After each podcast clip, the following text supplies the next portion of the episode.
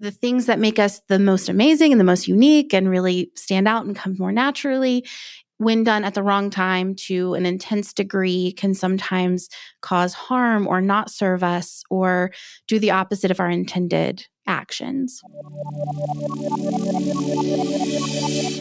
Welcome to the Lavendaire Lifestyle, the podcast on personal growth and lifestyle design. My name's Aileen, and I'm here to guide you to shine as your brightest self and create your dream life. We all have a light within and the power to create a life we love. Every Sunday, we'll share thoughtful conversations exploring how we can build a better future for ourselves and our world. Life is an art, make it your masterpiece. Hello, my loves. Welcome back to the podcast. It's Aileen. Today we are discussing Enneagram, which are personality types based off why we do what we do. So we'll talk about understanding our motivations and how to release the unhealthy aspects of them. And we also touch on self love, lifestyle, and creativity. Our guest today is Sarajane Case. Sarajane is first and foremost a passionate advocate for your loving relationship to self. She's the author of popular self help books books, The Honest Enneagram, as well as the Enneagram Letters, and host of the Enneagram and Coffee podcast, a daily podcast dedicated to self care, personal growth, and creativity. Hello, Sarajane. How are you feeling today? Welcome to the podcast. Hi, I'm so excited. I'm, I'm really happy to be here. Good. I'm happy to have you. So tell us your story on how you got into Enneagram. Mm-hmm. Yeah, I found the Enneagram actually when I was a burnout prevention and recovery coach.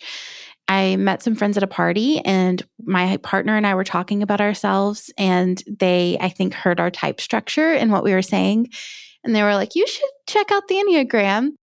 And so through the process we took the quiz, we read up on all the types and I it took me a really long time to discover my type and in that process I just became obsessed with it. I got so excited about it and seeing it work with my clients who are burning out was amazing because I was able to see not what they were doing, but why they were doing it. And we were going so much deeper, so much faster. Okay. So to start us off, like tell us what is Enneagram and how deep does it really go? The Enneagram is essentially nine distinct personality types, and it's really focusing on your worldview. It's so deep that it's everything that you've ever thought. it's like the water you're swimming in. So, so often we don't even recognize that our type is driving us until we find the Enneagram because it's everything. We've built our entire being around it and we assume everyone else is doing the same. So, for example, like if you're an achiever, you think everyone else is trying to to reach their goals. Everybody's driven toward goal and, and, and fears failure. And it infiltrates everything our relationships, our work, our self care. It's in it all. So, yeah, there's nine types, and they're all based off of what you think you're supposed to be in the world. Okay. Is there anything that these types are based off of? Like who discovered it and how, you know, what's the, I guess, the root of it? Yeah, I think the root's a little shady, honestly. Like it's a little like esoteric. Um, there's so many different hands that have touched it. But the work that we're most familiar with really comes from a man named Claudio Naranjo, who made it more popular in the 60s. And he applied psychology to kind of some woo mystical stuff that was happening at the time with numerology. And so it came together and he created a, here are these nine distinct types and here's how they function. Here's what they fear. Here's what motivates them. Okay so for the listeners who are beginners at the enneagram how can we begin to understand it? Yeah i think the simplest way to understand your type is it's who you think you have to be in the world, meaning this is the role you think you have to play in order to earn love, belonging, acceptance, success. And through that, oftentimes it's it's our greatest strength, right? And then it's also our greatest weakness. So, you know, the things that make us the most amazing and the most unique and really stand out and come more naturally when done at the wrong time to an intense degree can sometimes cause harm or not serve us or do the opposite of our intended actions. Right. So it's that idea that sometimes our greatest strengths are also like our greatest weakness. Right? hundred percent. Yeah. Okay. Okay. So, um, give us more detail on like what can you tell from Enneagram and what can't you tell? So you can tell why you do what you do. Um, so what's motivating your behavior? You can't tell your Enneagram type by your behavior. So a lot of times you'll hear stereotypes like all type ones are are clean and organized. And for some, of course they are. And then for others that they have more of a perfectionistic tendency, that's their title. For some, that's more of a moral perfection. They're focused on being a good person. They don't want to do the wrong thing. And so that moral perfection can get put onto cleanliness, but it can just as easily be put onto relationships or to workload and details. And so it's it's important to remember that it's all about why you do what you do, not what you're doing. So basically you can't like judge someone and see what their type is based on what they're doing because it's is about the inner layer, like the why. Yes. And honestly, I think that's what makes the Enneagram so special is that it's self-driven because you can't look at someone and know their motivation. So you get you tell me what your type is. You discover and you tell me so that uh, you know you're going through the exploration journey versus here's the results of a test. This is who you are. Go on with your life. It's it's much more introspective. I see. Okay, so can you briefly go over the nine types? yes. And which type um, are you? I'm curious. Oh, I'm an Enneagram 7. Okay. Yeah. Do you know your type yet? I look, I took Enneagram like years ago and I think it was 4. But Okay. Is is this something that can change over time or are people generally they stay that type? Your type stays the same, but Okay. we change. So as we Oh. grow, we start to look less like our type because Oh. the goal really in Enneagram work is just to be able to access all the numbers and show use the skills of each number at the right time and place. But most of us kind of get stuck in one for a while, if not always. Okay, so let, let's go through them. Okay, so type one is the perfectionist or the reformer. This type fears being evil or corrupt, and they focus on being a good person and doing the right thing. We have type two, which is the helper. This type is focused on if they are lovable or likable. They fear not being liked or loved. We have type three, the achiever. Their focus is on not being, they fear not being worthwhile Mm. and they seek significance through achievements, what they accomplish. Then we have type four, which is the individualist. This type is focused on finding and seeking their identity and expressing it outward to others. This type fears not having an identity or not being significant. Then we have type five, which is the investigator. This type is focused on being informed and being capable and competent. They fear not being capable or incompetent. And then we have type six, which is the loyal skeptic. So they kind of hold this tension between they're very loyal to people, but they're also skeptical of new people. And this type fears being without support and they are seeking support and they seek to be supported by others. And we have type seven, which is the enthusiast. This type fears being trapped in emotional pain and they seek um, being without limitation.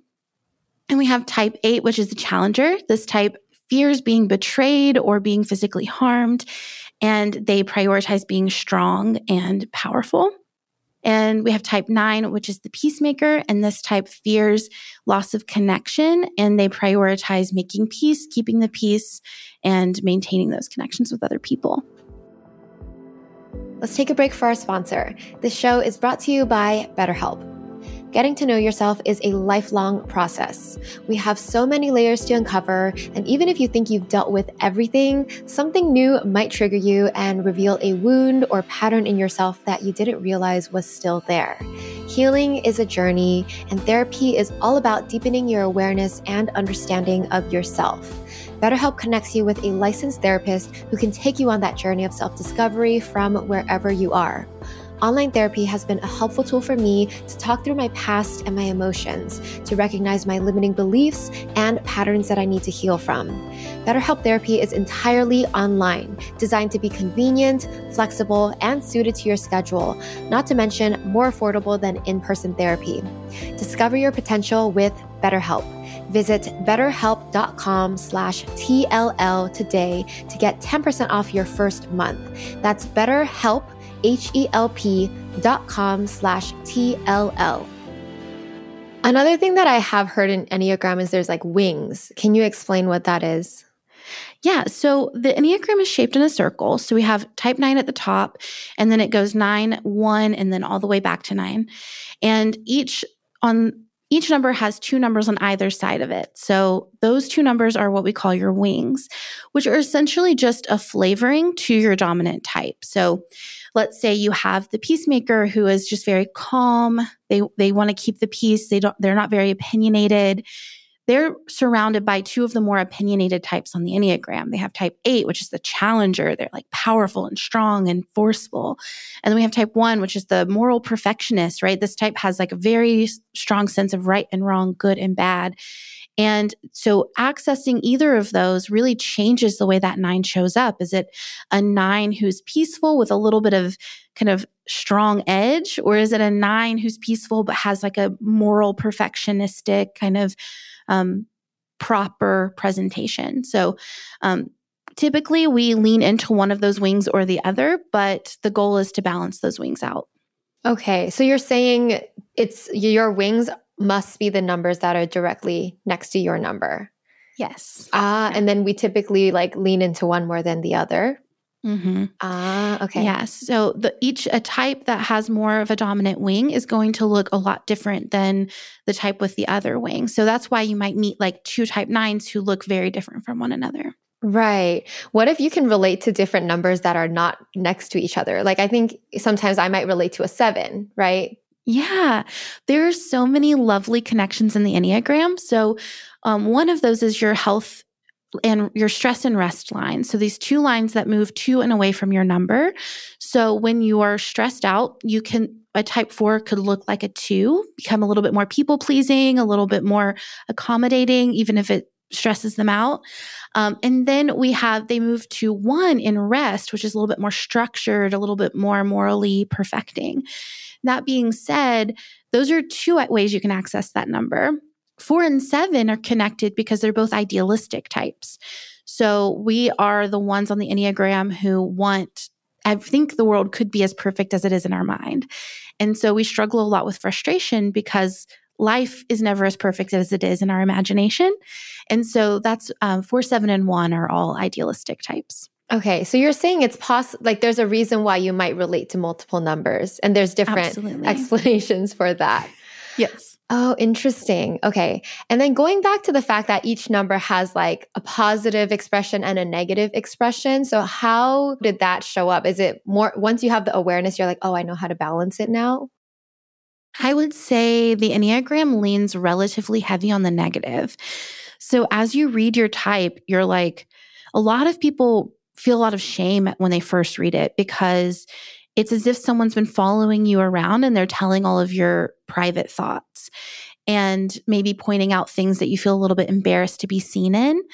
And in that, you you also are able to see the strengths, but I think it really starts with here's your blind spots. Here's what you've not been noticing. And then as you play it out in life, right, you can kind of draw these natural conclusions. So, for example, as a seven, I seek happiness, I seek joy. And on the negative, that looks like escapism, right? It's like I can't commit to things for too long because if it starts to feel painful, I think I'm settling for something less than happy. But then that also limits your ability to commit to things and it limits your ability to be a stable adult. So as you grow, you become more competent in these skills. But at the same time, that same weakness is what has caused me to travel to so many different countries and have so many different experiences in life and meet so many different people. So they're connected, but I you can learn to embrace the strengths without living in the weakness. Right. So is the goal with Enneagram to kind of not let that that weakness or that that why drive you. For example, like I'm thinking about the achiever. Like there is a part of me that could relate to that as well, where I used to prove my worth through achievement. And then as you get older, you start to let that go. You start to not need that. So is that the goal of Enneagram to like not need your motivation? A hundred percent. It's essentially our protective mechanism. It's what's guarded us. And so if we are safe and we feel comfortable, we can kind of let that let that down. Okay, so how has Enneagram empowered you in your life? Can you give us like the examples? Yeah, I was the queen of burnout. Like, I I one time when I found the Enneagram, I was working with a business coach and we looked and I had 10 different income streams and no marketing plan to get to any of them. So I was just chasing every idea that I had because sevens, we just run rampant with ideas. Mm-hmm. And I wasn't asking for help. I was just trying to do it all by myself. And I was exhausted. And through learning the Enneagram, I was able to understand that I was trying to distract myself from pain. And so if I just learned to sit with my emotions, and allow them to have like this natural flow of, you know, emotions are all temporary, right? Like negative emotions, they come and then they go. And but my energy thought if I dip my toe into the sadness, I will get, it'll be like quicksand and I'll just get taken under. And I had to learn they're temporary. And the more that I was able to sit with negative emotions, the more I was able to commit to kind of the more boring elements of the process that actually make things successful and committing to seeing things all the way through versus just chasing every new exciting opportunity. Right because I was saying based on your type, what motivated you was like joy and fun, right? So you instead of doing what was hard, you would always jump to like the next idea that was fun. So it's the the challenge is to let go of that. Yes, yeah. And and being much more willing to sit in the moment. Can you go over like because I'm sure listeners are like, what about me? What about my type? So maybe like for each type, let's talk about like their goal. What do they have to let go? Love it. So for type ones, uh, just one element I think I can give. There's so much complexity in the Enneagram. So a little teaser. Um, for type one, I will say it's about learning that there's not one right right way, and that you are not broken or flawed if you make mistakes. Um, type two, I would say it's about learning to give yourself the love that you wish you would receive from others. Mm, yeah. For type three, it's about learning to set goals based off of how you want to feel in your life, not what you want to achieve or like metrics of how you think other people will see you as successful. For type four, it's about learning to seek your identity as yourself, not outside of yourself, meaning not seeking the identity of artist, but seeking the identity of who is Aileen, right? Like, who am I as I am? Then we have type five. Um, for type five, I would say it's about learning that actions given with love replenish you. So a lot of times, type fives believe you get a certain amount of energy in a day, and every interaction and everything you do is just taking from you. And if you turn that around and it's an action that fulfills you or an action done in love, that your cup can get filled back up. And sometimes they will set such strong boundaries because they're fearful of being depleted. Mm-hmm. And then type six, it's self trust. Learning to believe that you're not going to make a giant mistake. Everything's not going to fall apart just because you trusted your instincts. It's about building a, a sense of your instincts are correct. You don't need to go to like nine different other people for advice before you make a decision. For type seven, it's sit with pain, see the joy in the present moment.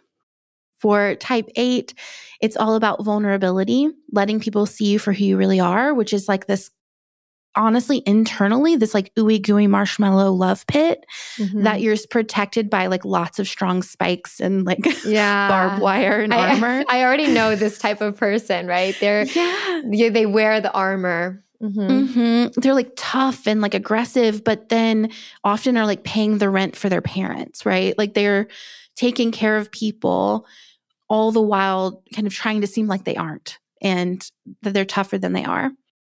Um, which that armor, right, that you're keeping bad things out is also keeping love from coming in. So you have to learn to let some little bits through. Mm-hmm. And type nine, it's about really understanding who you are and what drives you and what you love, giving yourself time and attention. Nines are amazing at giving time and attention to everybody, non judgment, patient listening, but they don't give it to themselves. So they need to learn to go out, get to know themselves, journal, explore who they are, what they want, how they feel. Yeah. Listening to all of these pieces of advice, I'm like, okay, multiple can apply to me. or like, I'm sure our listeners can relate to more than just one because we're, we are a blend of so many of these. And I love how it's, it becomes so clear, like through the types. Like these are tips that people talk about in general, like how to set boundaries, how to give love to yourself. And it, it's interesting to see it like categorized. Yeah, my my book, the Enneagram Letters, is written to the part in each of us that is each type. So exploring like what part of you feels like you have to be loved, what part of you feels like it has to be successful because I do believe that we all receive all these messages all the time that we're supposed to be everything to everyone all at once. And the hope, yeah, is to pick the right appropriate like pick the type you want to be in the moment. Mm-hmm.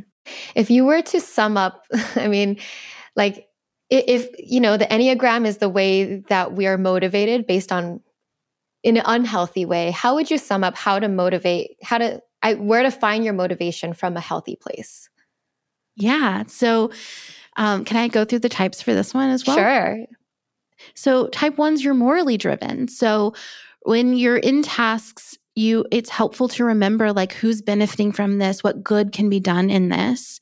For type 2s it's, you know, honoring the part of you that loves people, that respects people, and motivating yourself in a way you can say, like, who's going to benefit from this task? Even if I don't get affirmation in return, can I give without expectation of receiving? Mm. Um, for type threes, it's it's driving that motivation of I'm going to, you know, you're going to be goal driven. Type threes are goal driven people, but are these goals pointing toward how I'm perceived by others?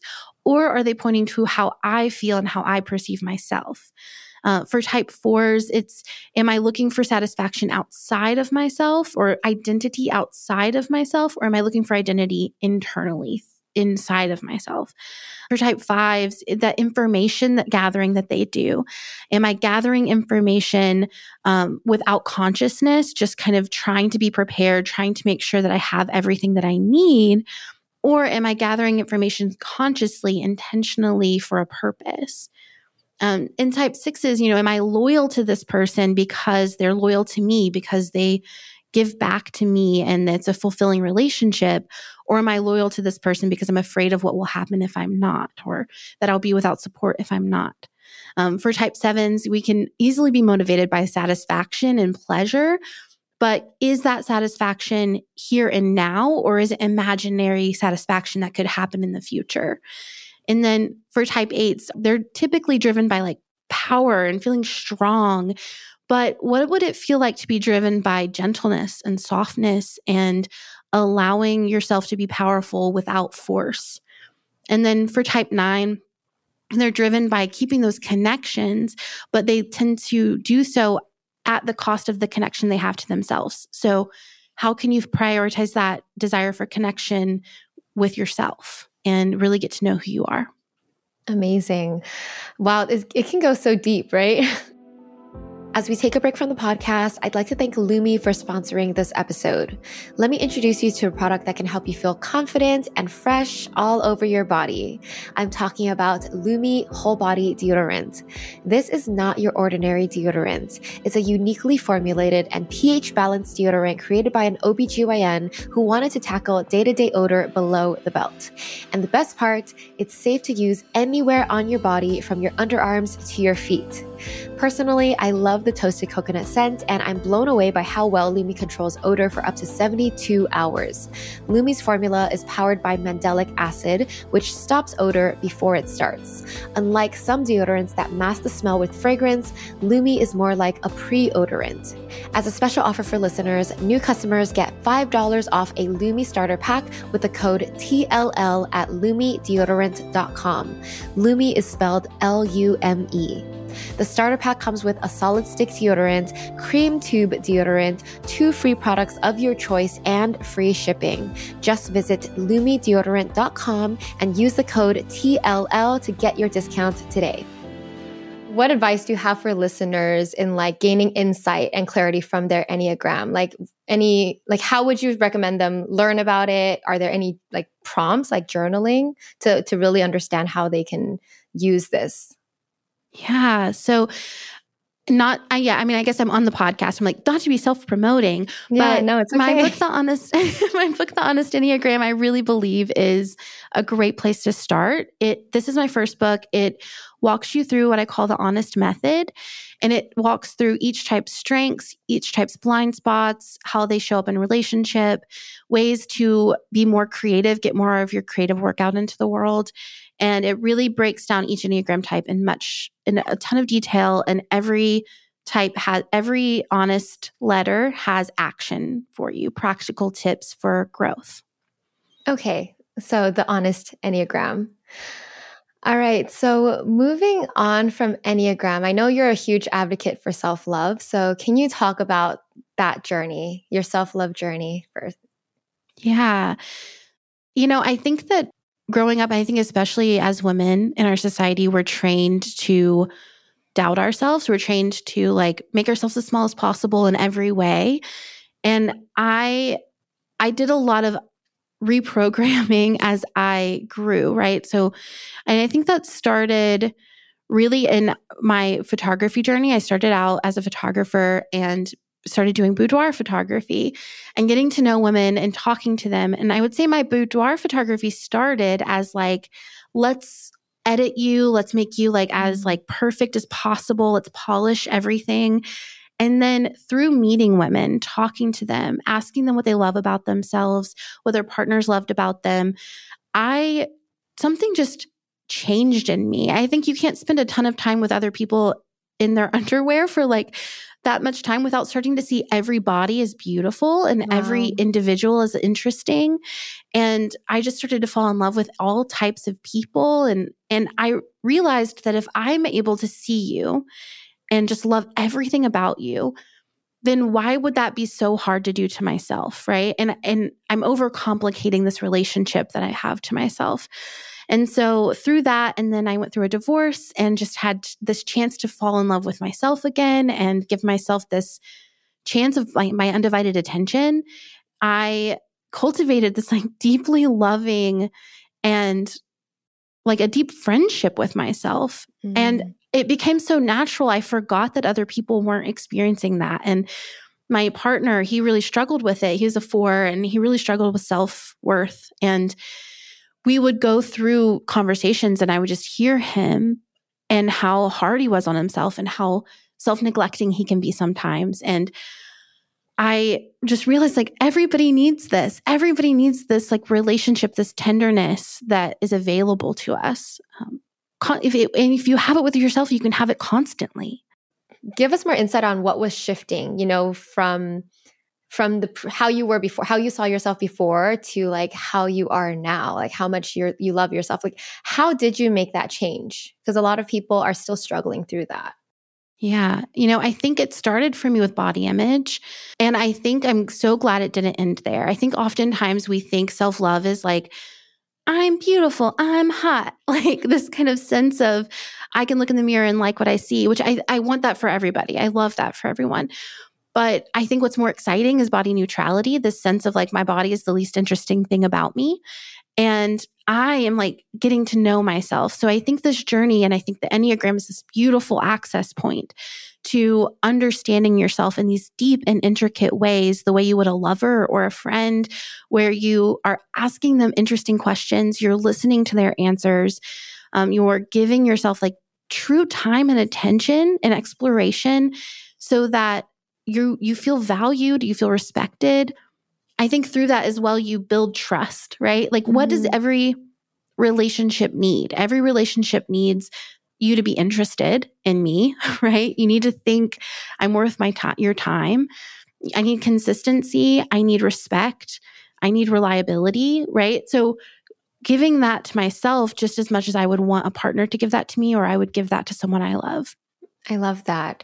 And I, I want to echo that part about like my body's the least interesting part about me. I really like that because I think a lot of people struggle with loving their body. Like it's hard to Mhm. go from hating to loving, right? Mhm. But what if you just like see past it and like there's so much more that's interesting about you? You have so much depth in your personality that you can learn to embrace and love. So I think Mhm. that's a good place to start. hmm Me too. And I think sometimes we think like my body has to be a certain way in order for someone else to love me. So we get preoccupied with our bodies. Um, but if you think about people you've loved, truly loved, you don't care. Like, we don't care. Like, these little flaws in them become these beautiful intricacies of what we love about them the most. And that's the love we're trying to attract anyway. So, being obsessed with if our body's perfect or not, we're just attracting love that we don't even want or a fake version of love. Right. What would you say would be the hardest obstacle that you had to overcome in this self love journey? I would say other people's opinions about what a confident woman is allowed to be or how confident you're allowed to be as a woman. I think it's almost, especially if you are societal, like so for some of my friends who are like much more like societally attractive. You know, they have like all the things you're supposed to have or whatever. When you embrace that confidence, sometimes comes with backlash. Mm-hmm. And I think what you have to do is continue to choose yourself because at the end of the day, you will be the only one who's there with you, right? Like you have to be able to live with you. Uh, That's the most important thing. It impacts everything else.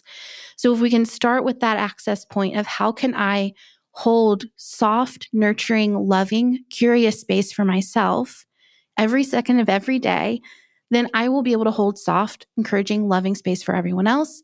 And ultimately, like my my presence is going to be a source of healing, whether it makes someone uncomfortable or not. Right.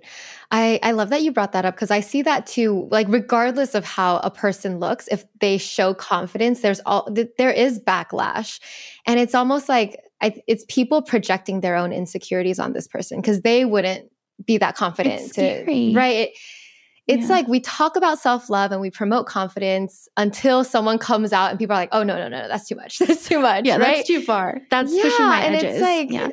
like there are no edges. That edge is that person's insecurity, and I don't think people realize that, right? Mm-hmm. And I think the most important question we can ask ourselves is why is this making me feel that way?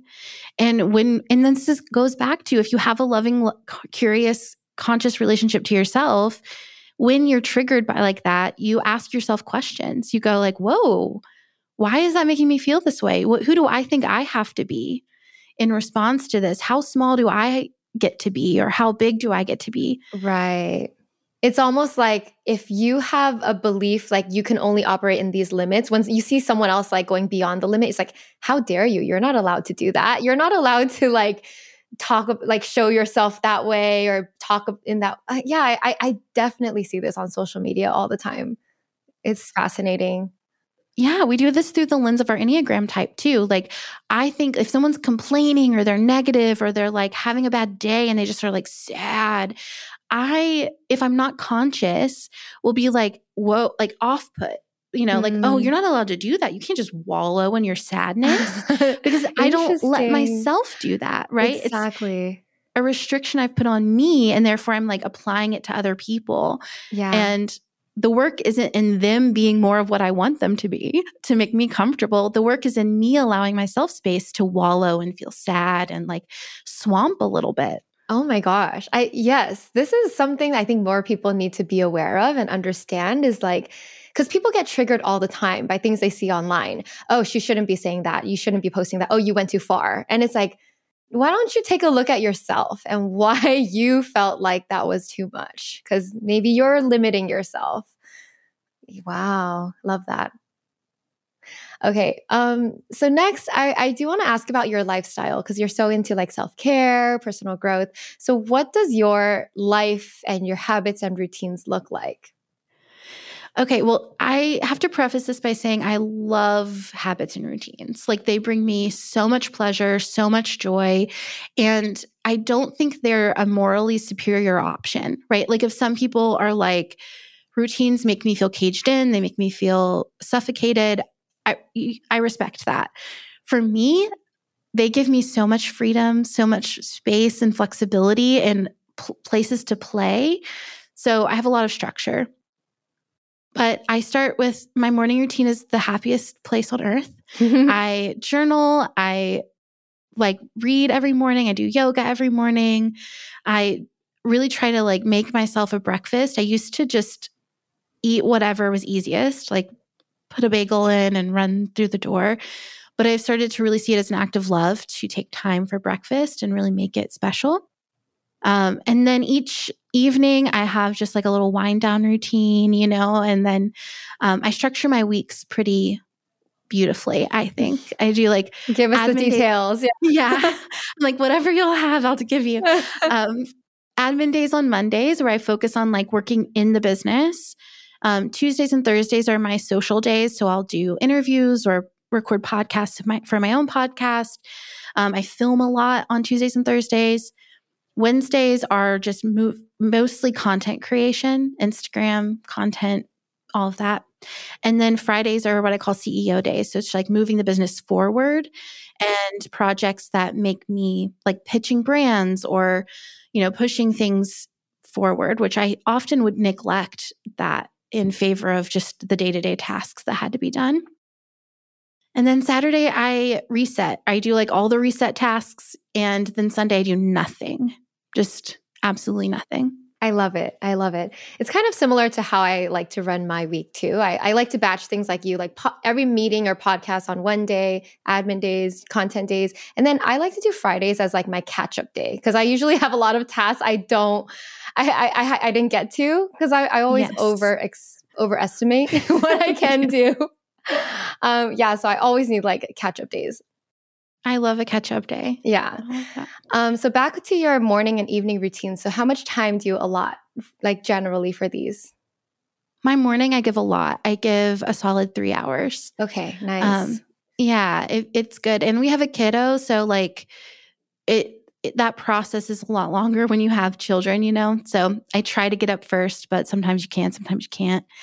And um, yeah, so that's about three hours. And then evening, I keep really simple. It's like a solid i probably 30 45 minutes. Okay that's that sounds definitely doable. Um how has your you know when you have a kid it like your priorities shift right? So how have you been able to find that balance where you give yourself enough self-love and time? My theory is that my kid is going to learn how to be a person not by what i teach them but what i do.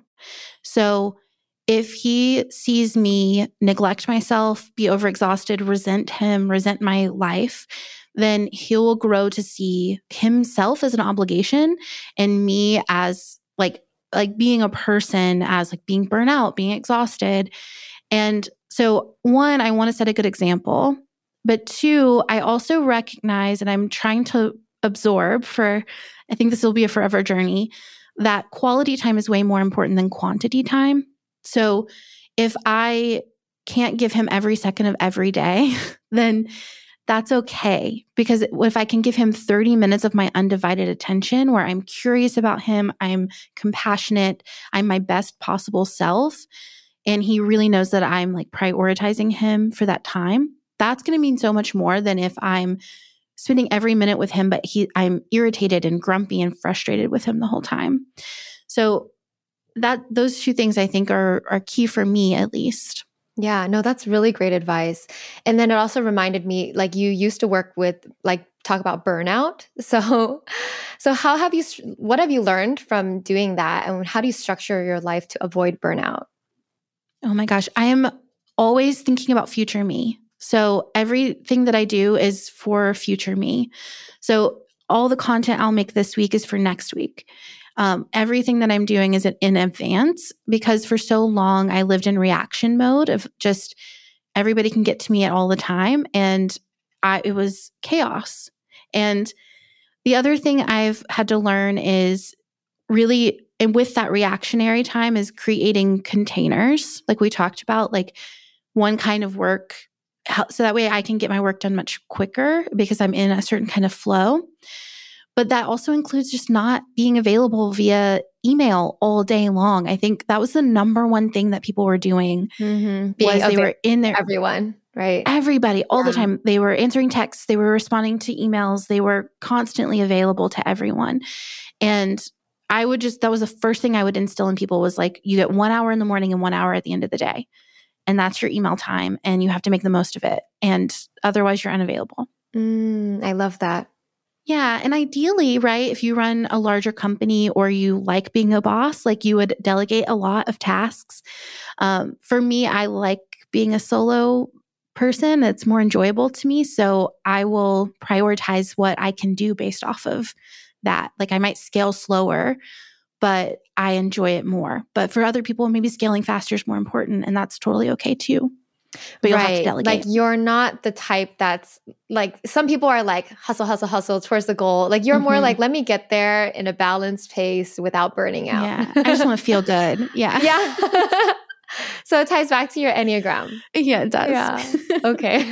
As someone who was like more of an achiever in the past, it's something I've been learning is like to go slower and to be more balanced so that you don't burn out again and again. Because I found I found myself getting caught in these cycles of burnout, right? Where I have energy, go hard, and then I'm like, I'm exhausted and I have no motivation for life. And mm-hmm. then I mm-hmm. yeah. Well, and a lot of times what happens is with threes specifically, they'll like build these like really intricate, fast paths to a to a place they don't even want to go. And then they get there and they're like, I've I've made it to the top of the mountain. And then you're like, I don't like this mountain. There's this other mountain over here that's like much taller. I'll just like build a really fast path to that mountain. And then there's always like another mountain in the distance. So there has to be at some point you have to find the mountain that's right for you and let yourself climb at like a moderate pace. Like it has to feel good for you at the end of the day. You're not doing it for anybody else. Yeah.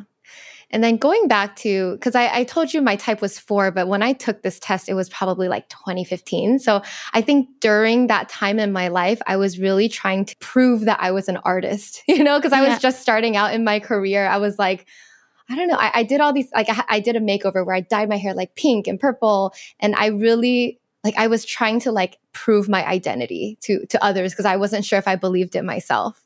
And then now I'm I feel like I've learned to let it go. So I relate less to to that number because I'm like, oh, I don't really need to prove anymore.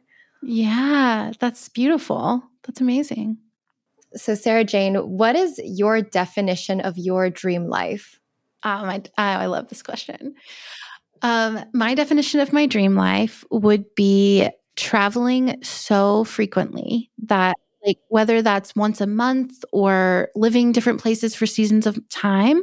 In my current circumstances, I think it would look like going somewhere for, you know, once a month, traveling to somewhere new. And then every other time, it's just like living on like a little cottage house on the water somewhere with like a little sun room where I write and I have like a long, luxurious morning routine. I write for like half the day. The other half of my day is like other kind of more mindless tasks that don't take as much creative energy. And then I just like work in my garden. I love it. I see it. It's so, it's, you've painted it out and it's beautiful. I hear the birds chirping. Yeah, that's perfect. No, I love that. And then how far, like, how close do you feel to your dream life now? I feel like I live that life. I work probably twice as much in that case. And I don't own my home. So, and it's not on the water. So we're pretty close. Yeah. You have your long, luxurious morning routine. yes, right? I do. And there's birds and I have yeah. a, a porch. Yeah. Right. And then in terms of travel, is this like like I I'm at a place where I don't have kids yet, but people say mm-hmm. like, oh, once you have kids, you can't travel, this and that. But since you do have a kid, what is your stance on that? We have split custody. So we have our kid every other week. So in that way I can organize it pretty strategically. But if we had our kid full time, I would feel even less guilty about traveling because um, they're with me every single day, all the time. Like as it is now, we feel like we have to make 100% of the time we have together as valuable as possible. Mm-hmm. But if your kid's with you every day for the rest of their lives, like they need a break too. And so give them a break, give yourself a break. But also I I love taking our kid with us places. I want them to like grow up with this rich cultural understanding that I didn't have. Like I didn't travel until I was in college and I yeah, I was very limited by that. Yeah. So there, there's so many like positives from like exposing them to the world early. And it's totally possible. Totally possible. Okay. Amazing. So, at this point in your life, what are you most excited about? I'm honestly most excited about just making things, creating things. Um, I'm really enjoying Reels right now, which is interesting because I was livid when they came out. I know. like, did not want to do it. I was right. like, don't. And now, like, YouTube too is like shorts are the thing. And I was just so curmudgeony about it. But then I think I just decided to have fun and was like, how can I make this fun for me? And it's not my most successful content, but I'm having fun. And I think that's what matters. If you're going to make content for a living, you have to like balance it, I think. You have to find a way to make it fun. like it can't feel like work because even it like if you create out of that place of obligation, no one's going to enjoy it. Not you, not the audience. yeah. Yeah for months there there I was like so resentful, you know, just so like frustrated by my job and then I needed to step away and really like evaluate and be like how can I make this one how can I increase my compassion and how can I make this exciting again? Yeah, what are your strategies for yeah finding that motivation like sometimes you know as a creative there's always times where you get stuck or blocked. So what do you do? Boredom. Boredom. I, okay. Yeah, it's so hard to be bored in I know. our society. It's so hard, and there's too I many think, options to entertain ourselves. Yeah, yeah, and everything. I mean, there's just everywhere. So even conscious boredom, I think, is like the best thing that any creative could do for themselves because you have to hear your own thoughts. And I could go my whole life for the rest of my life and not hear my own thoughts again if I wanted to.